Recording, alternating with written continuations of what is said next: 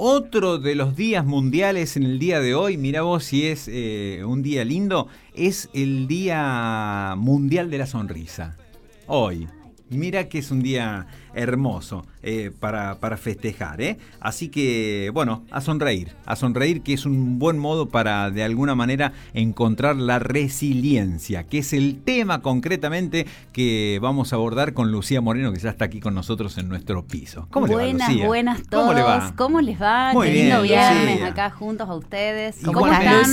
Bien, Lucy, bien, ¿Cómo anda usted? ¿Bien? Bien, bien. Bueno, Sony, excelente. ¿Cómo están? Todo perfecto. Bueno, ¿qué tema? Hoy es el Día Mundial de la Sonrisa. Sí, lo, encaré bien. Pero perfecto, porque tiene muchísimo que ver con la resiliencia. Es uno de los temas que te habían solicitado, ¿no? Uno de los temas que nos solicitaron para hablar en la radio es resiliencia y la semana pasada Sony es como que lo puso eh, como la próximo, el próximo tema. Eh, ¿Te interesaba, Se fue dando bien natural, ¿viste? Porque una cosa llevó a la otra, sí. Me encanta, me encanta. ¿Y qué es la resiliencia? Bueno, la resiliencia es la capacidad que tenemos los seres humanos para sobreponernos a situaciones límites que pasamos a situaciones que nos cuesta, que nos, nos parece difícil vivirlas, pero no solo es, digamos, pasar esas situaciones, afrontarlas, sino también la capacidad de reponernos, de salir adelante más fortalecidos, ¿no?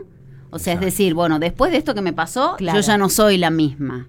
Bueno, y esa es la capacidad que tenemos en los seres humanos para ser más, de ser más resilientes. Ahora, Qué bueno, qué linda palabra que es la resiliencia. Uy, qué bueno que es ser resiliente. Pero ¿cómo logramos ser resilientes, no?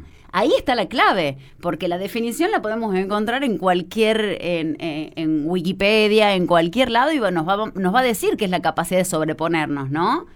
Pero es una palabra que está muy de moda para decir si sos resiliente, sos más feliz. El tema es cómo logramos esa resiliencia. Y aquí vienen los tres tips que para mí son los tres conceptos fundamentales a crear, a, profundizar, que es el autoconocimiento, que tiene que ver con el autodescubrimiento de nosotros mismos, ¿sí? Eh, la autocompasión y la autoamabilidad. Entonces mi pregunta es, ¿cómo sos vos con tu amabilidad con vos mismo? Te das con, un, caño, eh, te, digamos, eh, te perdonas errores, eh, te maldecís cuando te equivocas en algo. eso no sería autoamabilidad, ¿no? Autoamabilidad es darme cuenta hasta dónde yo estoy sufriendo alguna situación y digo, basta. O sea, voy a ser amable conmigo, porque, digamos, eh, no esforzarme, sino eh, eh, ponerme, sufrir a costa de cualquier cosa o a costa de algo, ¿no? Entonces decir, bueno, para, si mi límite del sufrimiento es este, yo digo basta. Entonces, la autoamabilidad es muy importante. Ustedes fíjense esas personas que de pronto no tienen límites y que no importa el, sacrificio, el sufrimiento, eh, que corporalmente hasta, hasta se pueden lastimar, hasta exponen riesgo, el riesgo de vida eh, de ellos mismos ante una situación. Y ahí me pregunto, claro, son personas que tienen terror a que les pase algo. Porque ahí es donde viene la palabra dureza, ¿no?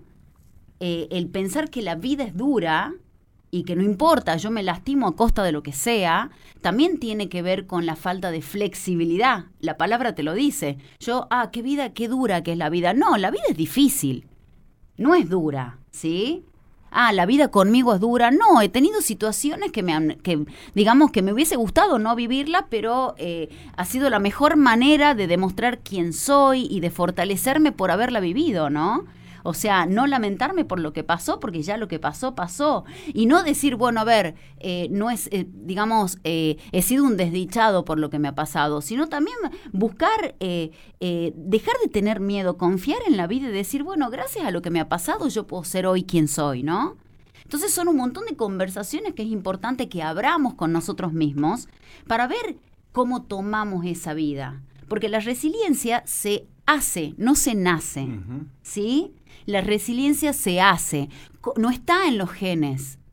¿Cómo puedo yo ser más resiliente desde chico? Y bueno, porque capaz que veo un padre y una madre que afrontan las circunstancias difíciles y salen adelante. ¿Cómo puedo darme cuenta que la vida conmigo, o sea que yo no tengo adaptado el concepto de resiliencia desde chiquitito, y bueno, capaz que tengo una mamá y un papá que consideran que la vida es una desgracia, que tienen ellos mala suerte, que, que, que, que están, o sea, que han nacido con la cuna, quemada, ¿vieron cómo dicen? O con una nube encima. Con una nube, encima. Entonces nosotros de chiquitito escuchamos esas frases, escuchamos esa manera de hablar de nuestros padres, y de pronto, por supuesto, que tenemos menos tendencia a la resiliencia. Si tenemos unos padres, no sé, serán, ¿no? Por ahí pienso como mis hijos, porque yo estoy, bueno, eh, si no soy yo quien, después de esta voy a salir mejor. Eh, ahí vos los empezás a criar ya con una resiliencia. Qué importante eso, ¿no? Qué importante, porque, por ejemplo, yo, eh, digamos, en, en conversaciones de coaching individual, tengo muchas personas que tienen mucho miedo a la soledad, tienen miedo a cometer un error, y también vienen también de padres muy protectores, ¿no? No, se permiten nada de, no eso. Se permiten que un hijo, o sea, el, el hijo, yo siempre digo, no, yo prefiero que mi hijo sufra conmigo que después cuando yo no esté. Está bien. ¿No? Es muy duro lo que estoy diciendo, pero prefiero que, que, se afronten a una vida conmigo, cosa de que, yo, que por lo menos pueda estar en sus espaldas, eh, físicamente hablo, ¿no? Y, y, y después que la vida para ellos sea más linda. No me gusta esconderle cosas a mis hijos. ¿Sí? Eh, contrario a otras madres, ¿no? Que, que por ahí sobreprotegen al hijo y claro, después cuando la mamá no está, se va a encontrar con un mundo que el chico nunca vivió. Y, cuando eh, los desaprueban en la universidad, los uh, encuentran con que dejo la carrera, porque son las primeras frustraciones que tiene. Porque de pronto, desde el cero año hasta los 18 años los padres, las madres lo han, lo han, digamos, han cuidado tanto.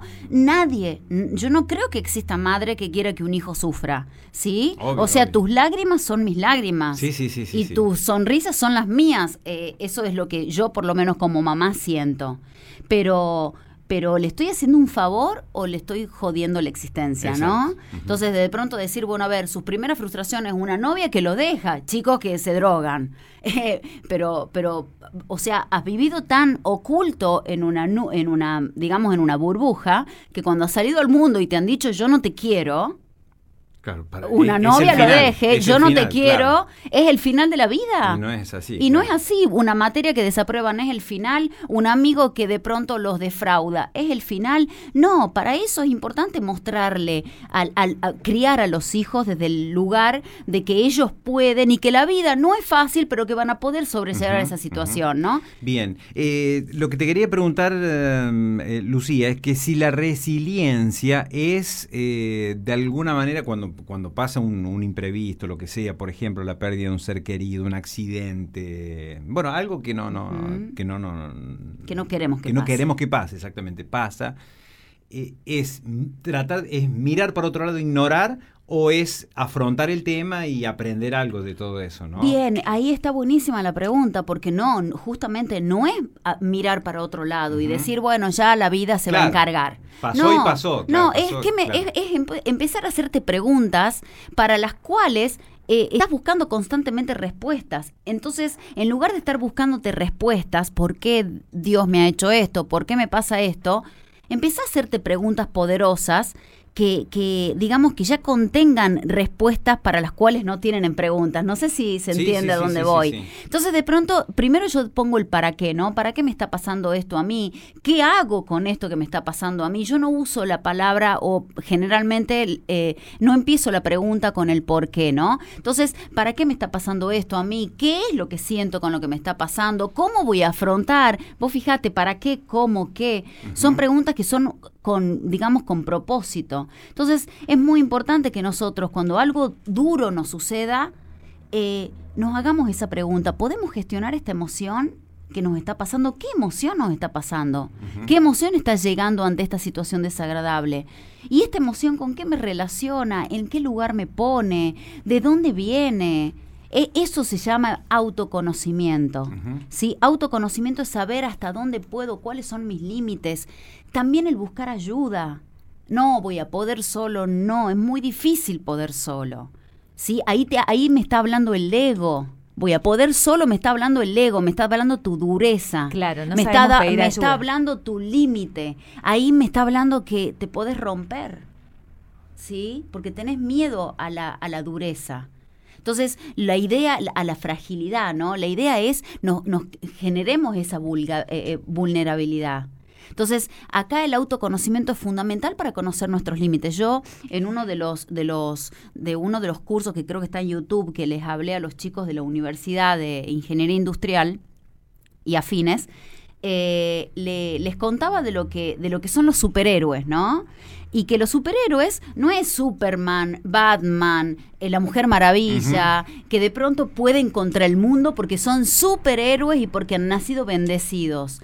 Todos han tenido que trabajar una, una vulnerabilidad.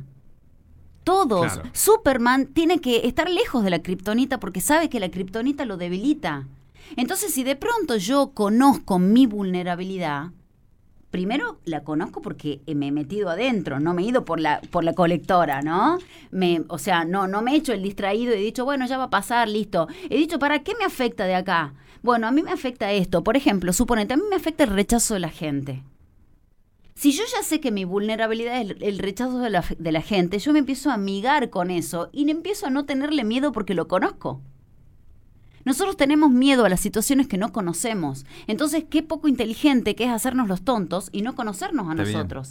¿Se entiende? Claro. Entonces, es fundamental, por ejemplo, no sé, Batman, su vulnerabilidad es el amor de la familia, el amor a la familia. Creo que esto siempre, para mí, es un- una linda columna vertebral para encarar los distintos temas, ¿no? Entonces, siempre lo nombro.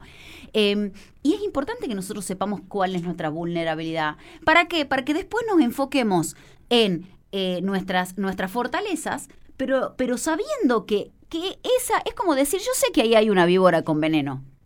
Si yo no, qué peligroso que sería que yo no sepa que la hay. ¿O no? Si yo estoy a medio metro de una víbora que es venenosa, sería súper venenoso, eh, súper, eh, claro, tal cual, Peligroso, sí, sí, peligroso. sí, exacto. Eh, eh, no, no ser consciente de eso. Ah, no, creo que es una ramita, yo la voy a levantar, me va a picar la víbora. No, si yo sé que está, sé por dónde puedo caminar. ¿Se entiende? Entonces, el autoconocimiento, equipo, gente, todos, es fundamental. Es hermoso poder autoconocernos. Y ahí, en ese autoconocimiento, va a nacer esa autocompasión, ¿no? Que es cuando yo veo, por ejemplo, a esa gente que no tiene esos límites de ellos mismos. Eh, si yo no me perdono algo, ¿puedo perdonar al otro? Si yo no me perdono algo de un error que yo puedo haber cometido, puedo, em, digamos, puedo ser compasivo con los demás y ahí es donde viene la conexión con la resiliencia, ¿no? Eh, ¿Puedo darme cuenta que puedo cambiar? Si yo digo y me enojo porque he cometido un error conmigo y no me lo perdono, entonces creo que no puedo cambiar. Entonces la resiliencia es la capacidad de cambio, la capacidad de adaptarme a los entornos cambiantes. La vida es un cambio, lo único seguro que tenemos en la vida es el cambio. Está bien. Entonces sería una ceguera tremenda el darnos cuenta o el creer que no nos vamos a adaptar a esos cambios. La vida nos requiere adaptarnos a los cambios. Miren la pandemia. Ahora el tema del vino. Sí, Eh, sí. si no se consiguen los vidrios, ¿usted cree que, digamos, No se van a conseguir, me parece. ¿eh? si no se consiguen los vidrios, ¿usted cree que la gente de las bodegas no va a empezar a, a pensar en un plan B?